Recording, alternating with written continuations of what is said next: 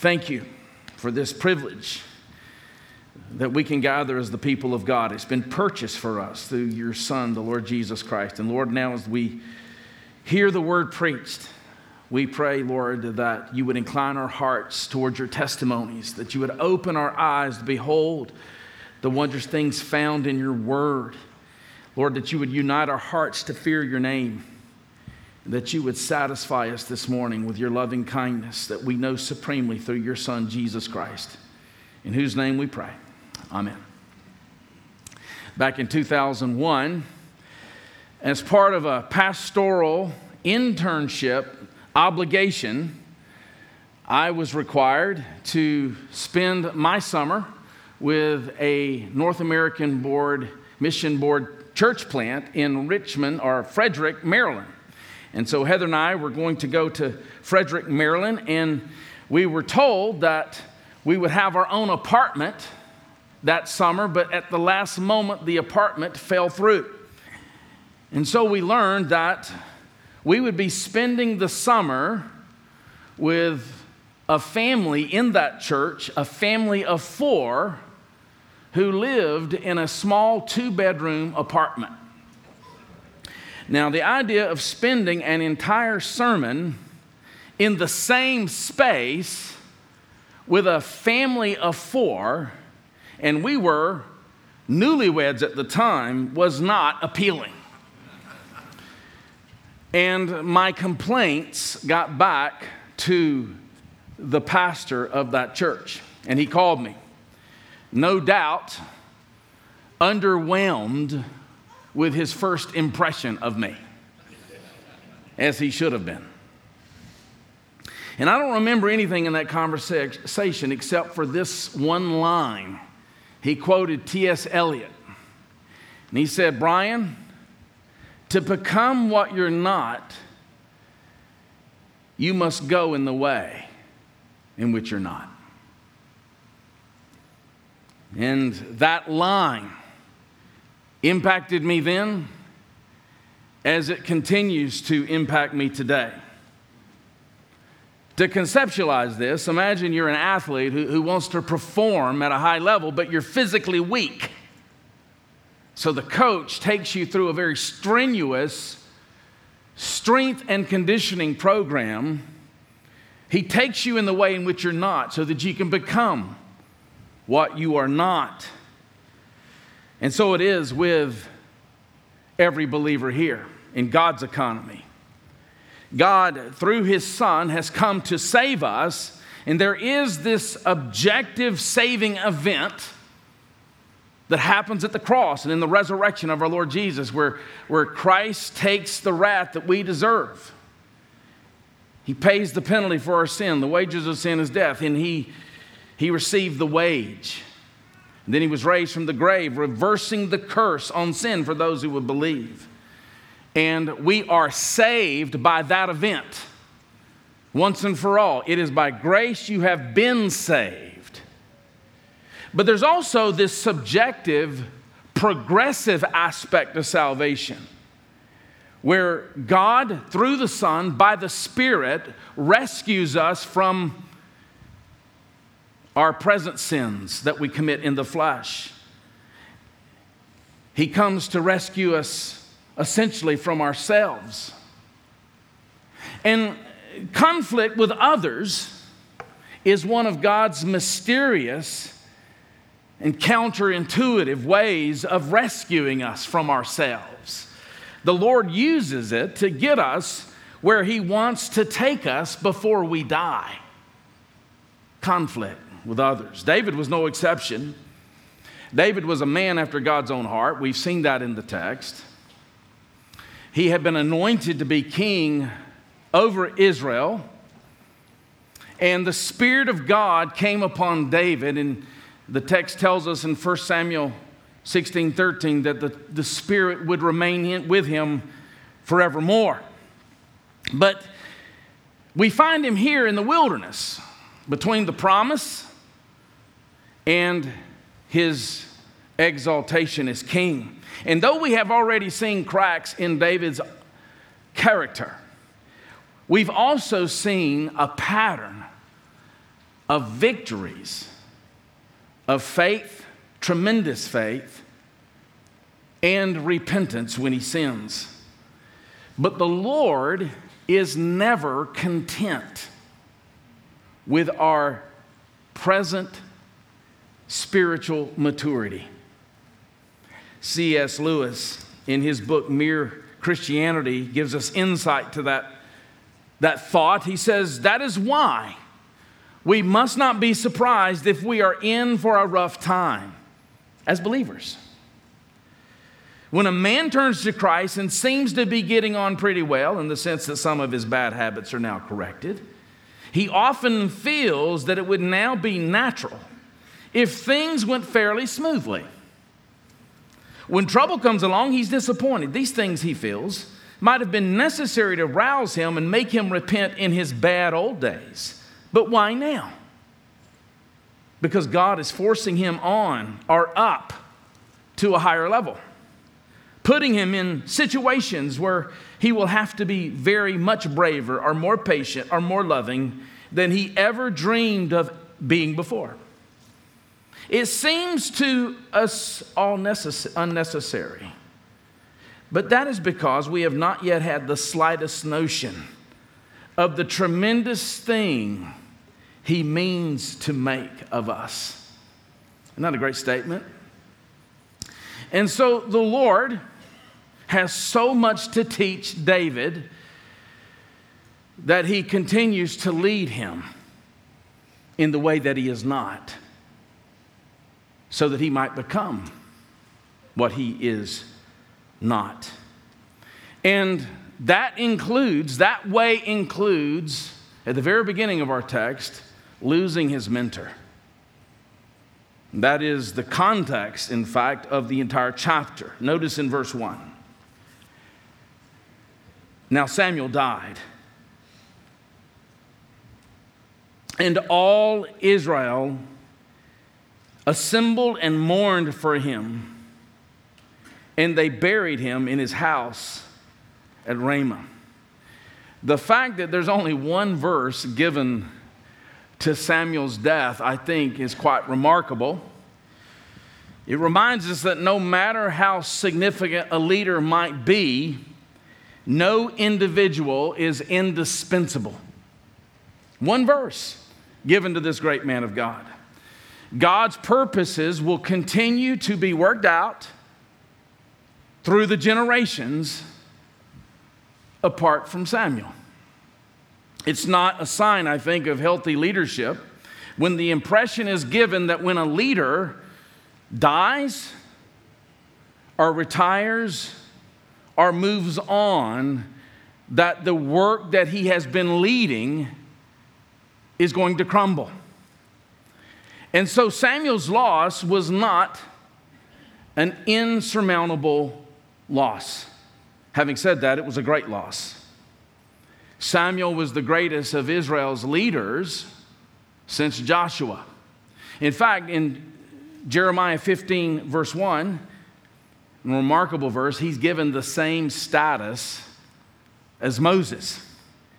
And fittingly, all Israel, it says, assembled and mourned for him, and they buried him in his house at Ramah. And David's own grief, the loss of his mentor, is certainly implied and frames the rest of this chapter. And perhaps the pseudo reconciliation that took place at the end of chapter 24 between David and Saul allowed, in the providence of God, David to attend this funeral without fear of being harmed. Nevertheless, David, recognizing Saul's true colors, didn't stay there in Ramah. Notice in the second part of verse 1 then David rose and went down to the wilderness of Paran. Now, it would not be long before Saul, we'll see it in, in fact, next chapter, makes new attempts to, to capture and hurt David. Meanwhile, David has this daily task as the leader of 600 men of providing for them. And chapter 25 is just going to reveal how difficult a task that is. But again, difficult times does not mean you're outside the will of God. Certainly wasn't the case for David. He penned many of his great Psalms during this time. David is being taken in the way that he is not, so that he might become what he's not. Hence, notice uh, in verses 2 to 11, a new crisis. And there was a man in Maon whose business was in Carmel. The man was very rich. He had 3,000 sheep and 1,000 goats. He was shearing his sheep in Carmel. Now, this man is characterized by his wealth and by his possessions before we're even given his name. That's telling. Verse 3 Now, the name of the man was Nabal, and the name of his wife, Abigail. The woman was discerning and beautiful. And I think the emphasis there is on, his, on her inner beauty, though she doubtless was a physically beautiful woman. But the man was harsh and badly behaved. He was a Calebite.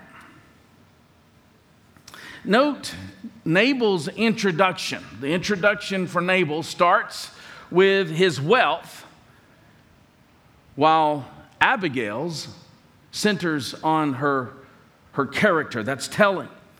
Uh, Nabal was rich in cattle and he was rich in goats and possessions, but he was not rich in grace and in faith.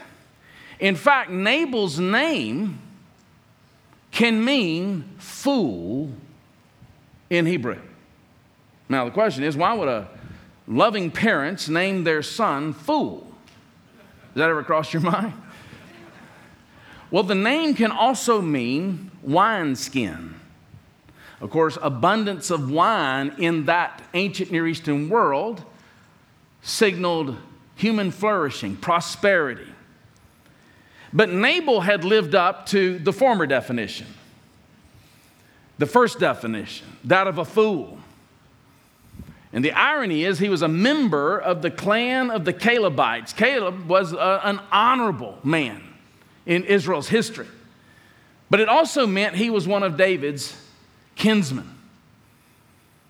Calebites had, it says, tells us, were behind the the founding of the city of Bethlehem. And though he was from this honorable clan, he was not an honorable man. One scholar says his life was determined by property. That's tragic. Some have speculated that David had Nabal in mind when he penned that famous verse in Psalm 14, verse 1. The fool says in his heart, There is no God. Literally, in the Hebrew, Nabal says in his heart, There is no God. And this is the perfect description of Nabal's approach to life. Nabal was only concerned with himself. We will see that. He had no eschatology. What do I mean by that? He didn't think about any coming day of reckoning. The here and the now was all that Nabal was concerned about. The here and the now masked what his heart would have recognized that there's coming a day of death and reckoning. Conversely, Nabal's wife was Abigail, whose name means, My father is joy. That's beautiful. My father is joy. And the text describes her as both discerning and beautiful. That's what we need to pray for our daughters. So, how could such a woman, though, these are the kind of questions I ask myself as I go through texts like this. How could such a woman marry such a clown? Maybe, even though she was a woman of God, we are all susceptible to that. This, she perhaps saw that this man, by his wealth, would offer her some kind of security in life. We all long for that security, don't we? Or maybe he had fooled her before they were betrothed and married. Or maybe he had changed, or his real colors were coming out, or maybe his, her family had arranged it and she was kind of forced to marry him. We don't know, but every woman who is single here should take heed. The new car smell inevitably wears off, and you're there to face the payments without the new car smell. That's where Abigail is. Well, clearly at this point, David is unaware of Nabal's character, but he, he seems to know that Nabal is a man of means. So we read in verse 4 David heard in the wilderness that Nabal was shearing his sheep. During a recently completed stay in the wilderness of Maon. We see that in chapter 23, verses 24 and 25. David had used his men to act as a kind of security force for Nabal's servants and Nabal's animals. We'll see that in verse 16. We'll, we'll come to that next week. But it's clear that, that they had done that. They had protected Nabal's servants and his animals all the back when they were in that wilderness. And so Nabal had profited from David. And that's the context of what we see in verse 5. So David sent 10 young men, and David said to the young men, Go up to Carmel and go to Nabal and greet him in my name. They're to come in the name of the anointed one. I love that, that imagery and thus you shall greet him. Peace, shalom be to you. And shalom, peace be to your house. And, and shalom, peace be to all that you have. I hear that you have shearers. Now your shepherds have been with us, and we did them no harm. And they missed nothing all the time they were in Carmel. And again, in verse 16, we'll see more of what they did. Ask your young men, and they will tell you. Therefore, let my young men find favor in your eyes, for we come on a feast day. Please give whatever you have at hand to your servants and to your son David. Now, this was not a strange request because it was customary in those days for shepherds who had benefited from others in the time of sheep shearing to, to bless those people who had assisted them throughout the year. But note in verse 9, when David's young men came, they said to all this to Nabal in the house in the name of David, and then they waited. And Nabal answered David's servants, Who is David? He clearly knows who David is because he says, Who is the son of Jesse? There are many servants these days who are breaking away from their masters, implying that Saul was David's master and he was breaking away like a runaway slave. Very demeaning. But verse 11 gives us insight as to why he snubs David. The surface level sins are never the real issue. The surface level sins that we commit can always be traced back to unfelt idols. Incidentally, as a side point, that's why felt needs oriented preaching is like cutting weeds with scissors. You're not dealing with it at the root, the problem. You're dealing with it at the symptom level. The problem we see in verse 11 Note the first person references here. Shall I take my bread and my water and my meat that I have killed for my shearers and give it to men who come from I do not know where. Now, it's very likely, or at least highly possible in my estimation, that Jesus was thinking of Nabal when he gives his parable of the rich fool in Luke chapter 12, which is on the board. Verse 16, Luke 12, Jesus told them a parable. The land of a rich man produced plentifully. And he thought to himself, What shall I do? For I have nowhere to store my crops. Notice the first person language here. And he said, I will do this I will tear down my barns and build large ones. There I, I will store all my grain and my goods. I will say to my soul, So you have ample good, goods laid up for many years. Relax, eat, drink, be merry. But God said to him, Fool. If this was Hebrew, he would say, Nabal. It's the only place in the scripture where God directly calls a person a fool. Nabal, fool, this night your soul is required of you, and the things you have prepared, whose will they be? That's why it's foolish. So is the one who lays up treasures for himself and is not rich towards God. Jesus says that the fool is the one who lays up treasures for himself. He lives for himself. He is self oriented and is not rich towards God. The implication is the believer is rich towards God. But in Nabal's case,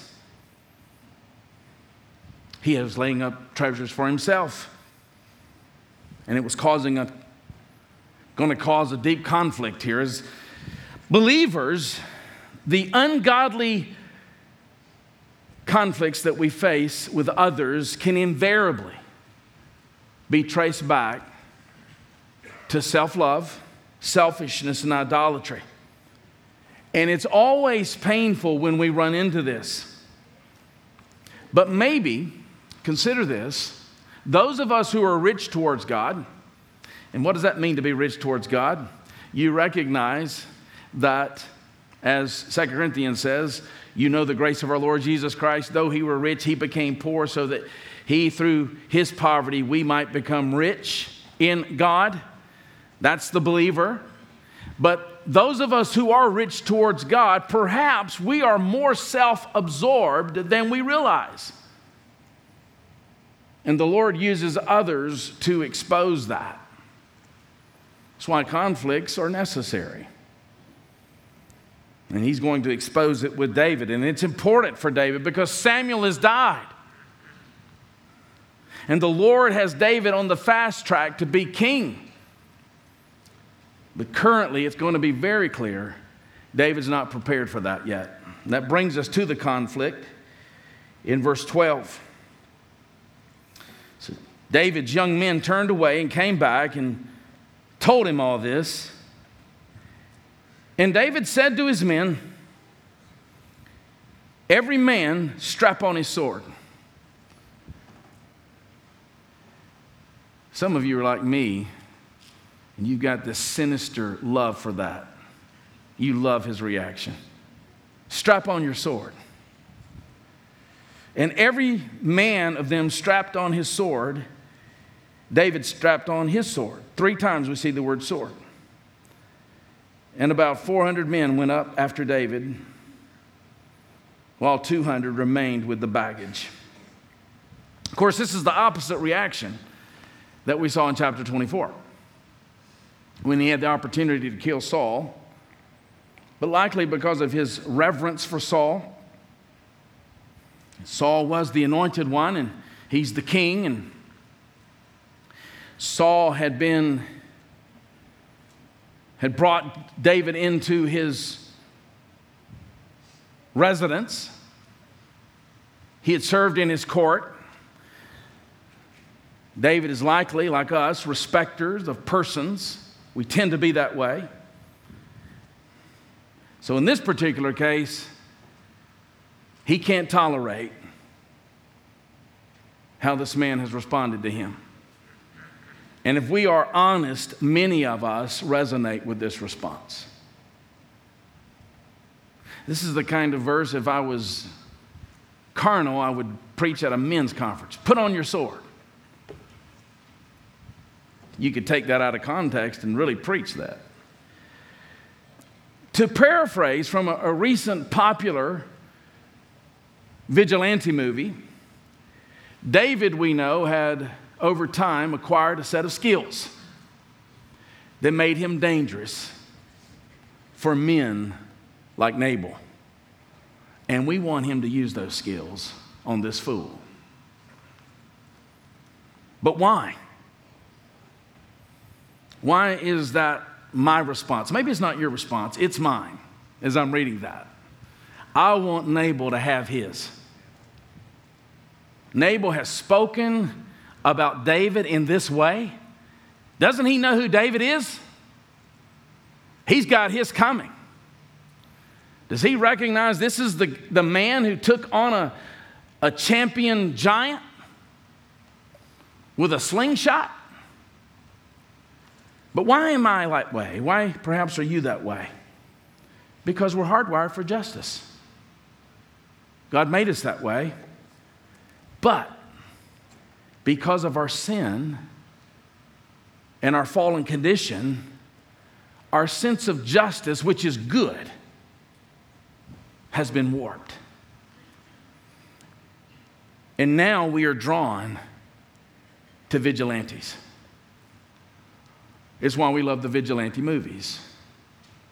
Charles Bronson, we love him. And David was drawn to that kind of approach to life, the vigilante approach to life.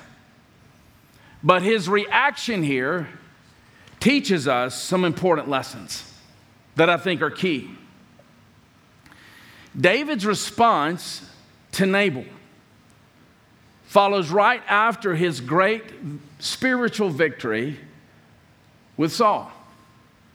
We tend to be susceptible to sin, temptation, especially after those great spiritual successes.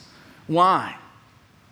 Because we lose our dependency on the Lord and we become too strong. King Uzziah was marvelously helped until he became strong. Again, C.S. Lewis told Megan I had a a couple of quotes this morning because when I lack the capacity to, to be profound, I find somebody who is profound, and then I just quote them. C.S. Lewis said, We must never imagine that our own unaided efforts can be relied on to carry us even through the next 24 hours as decent people. That's why communion with God is vital.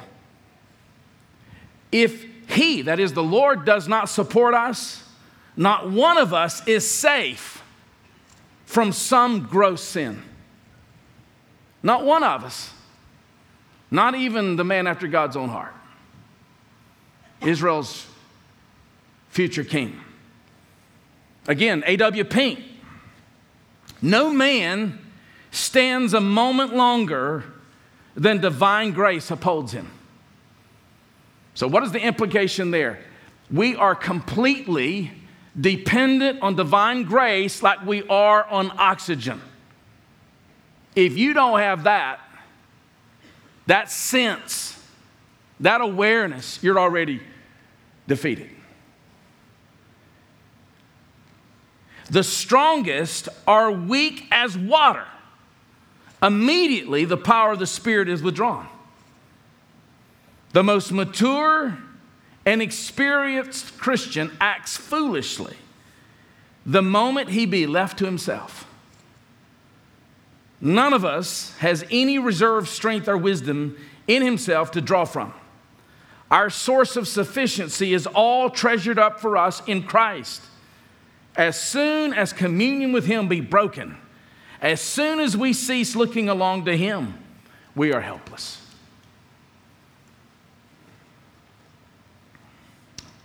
And that appears to be where David is. David's reaction in this particular case makes it clear he's too strong. He, he's too self sufficient. Whereas when Saul was in the cave, David was living very clearly in, in kind of a doxological desperation. But here he has gotten strong at this moment. And he, in his strength, believed he deserved better than that. He deserved to be honored, he deserved to be respected. And with that point in mind, a good gauge for where we are at any moment in time spiritually is how do we respond when someone speaks ill of us or speaks disrespectfully to us? How do we respond? If the cross has humbled us, we'll recognize that the worst things that others can say about us and to us merely scratch the surface of the true depth of our sin.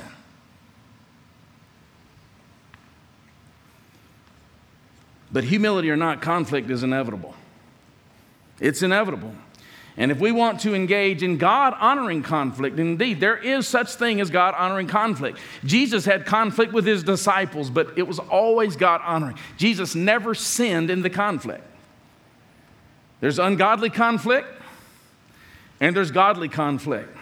And if we want to engage in God honoring conflict in the heat of the moment, we need to do some reflection. And this is critical as we as a church seek to determine, discern God's will on our strategy for the coming growth.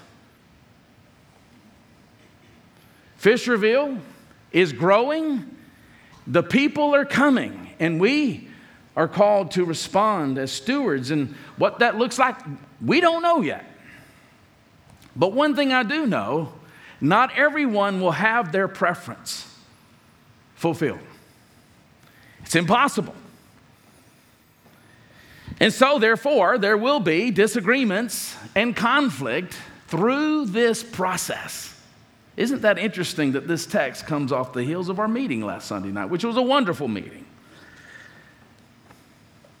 So, in order to avoid conflict, do we just not talk about things? Do we just sweep them under the mat? No. But we need to be prepared. And so, consider these thoughts. So, I think about David and I think about his response here, which tends to be a, a natural response for many of us when someone disrespects us or someone disagrees with us. Consider this we need to identify individually what's behind ungodly conflicts in our lives.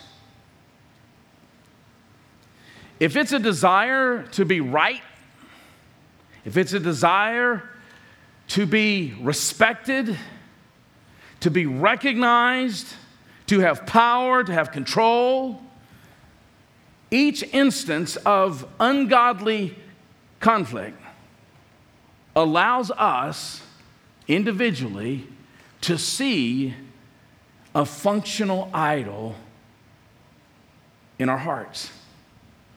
As we read this morning, Bill, James 4, listen to this. What causes quarrels and what causes fights among you? James asks the question, and then he gives you the only right answer inspired of the Holy Spirit? This is the answer to the question. Don't you want the answer to the question? That's a very important question. What causes the fights? What causes the quarrels? Here's the answer Is it not this, that your passions are at war within you? So, one sinner has his passions at war within him. The other sinner has his or her passions at war, and so you have two warring passions at war with one another. That's a bad deal.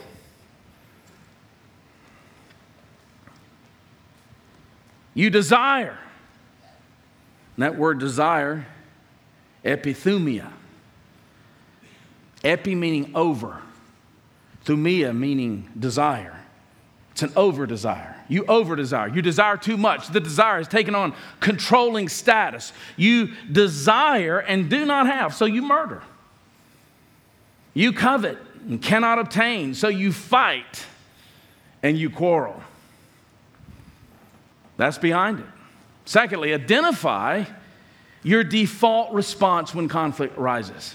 We all have a default response when conflict arises. And that default response is our natural response. It's not the godly response, it's the natural response. How do you respond when conflict arises? You saw it perhaps patterned by those who went before you, your parents. But it's your default response that we use to get what we want. Do we love to fight because we have to be right or because we believe that person is disrespecting me and I deserve better? I deserve better than that. That was David. To that latter point, David's default response, and we'll pick this narrative up again next week makes it clear. Now, this is one of the most important points of this whole narrative, the whole Old Testament. David's default response makes it clear that though he would be a great king, Israel and the nations would need a better king than David. Isaiah was very aware of that. By the time you get to Isaiah, he is very aware of the of the Davidic narrative. He's also very aware of all the Davidic kings, all the sons of David that have followed David. And so here, understanding that, he, he would prophesy in Isaiah 9, verse 7, that one would come that would end this cycle of sin and idolatry. There would be one who would come who would sit on David's throne. And he, unlike the other kings who preceded him, would establish it and uphold it with justice and with righteousness. Pure justice, pure righteousness. But Isaiah will later say in his book that it would come, ironically, through his suffering the kind of suffering that only David's suffering could only approximate. And when they came in the Gospels to arrest this king that we know to be the Lord Jesus Christ, it's interesting that his followers in Luke 22 said, Lord, shall we strike them with the sword? That's what kings do. They strike with the sword. That's why David said, Pick up your swords. And so that's what Peter did. He picked up his sword and he struck Malchus's ear, the servant of the high priest. In Luke 22, verse 51, it said, Jesus, in response to Peter, no more of this. No, no more picking up of the sword. And then he touched Malchus's ear and he healed it. The man who had come to arrest him, to put him on the cross. John 19, John's account of that night, verse 11, Jesus then said to Peter, Put your sword into the sheath. Shall I not drink the cup that the Father has given me? Do you see the distinction between David and Jesus, the greater David? One refused to drink the cup, he wanted his enemy to drink the cup. Jesus says, Put your swords away. Shall I not drink the cup? What is the cup? Well, it's not popular to say today. It was the cup of God's wrath. The cup of God's just, justice and judgment on sin and sinners, vigilantes like us who refuse to be disrespected, even for a moment, who believe we deserve better than what others give us. Vigilantes. And the Lord Jesus Christ came to drink the cup so that we don't have to. Why? Because of his mercy. Because he is a good king. He is a just and a righteous king. He's a king better than David. And that mercy, that mercy is the key to conflict. Let's remember that as we proceed through our discussions, as we strategize as a people on how to be stewards of what God is doing here in Fisherville. And thank God, one of the gifts that God has given us to drive home anew His mercy to us is the table. The table which represents the cup. Jesus drank for us so that we don't have to, to drink it ourselves. And if you are visiting with us,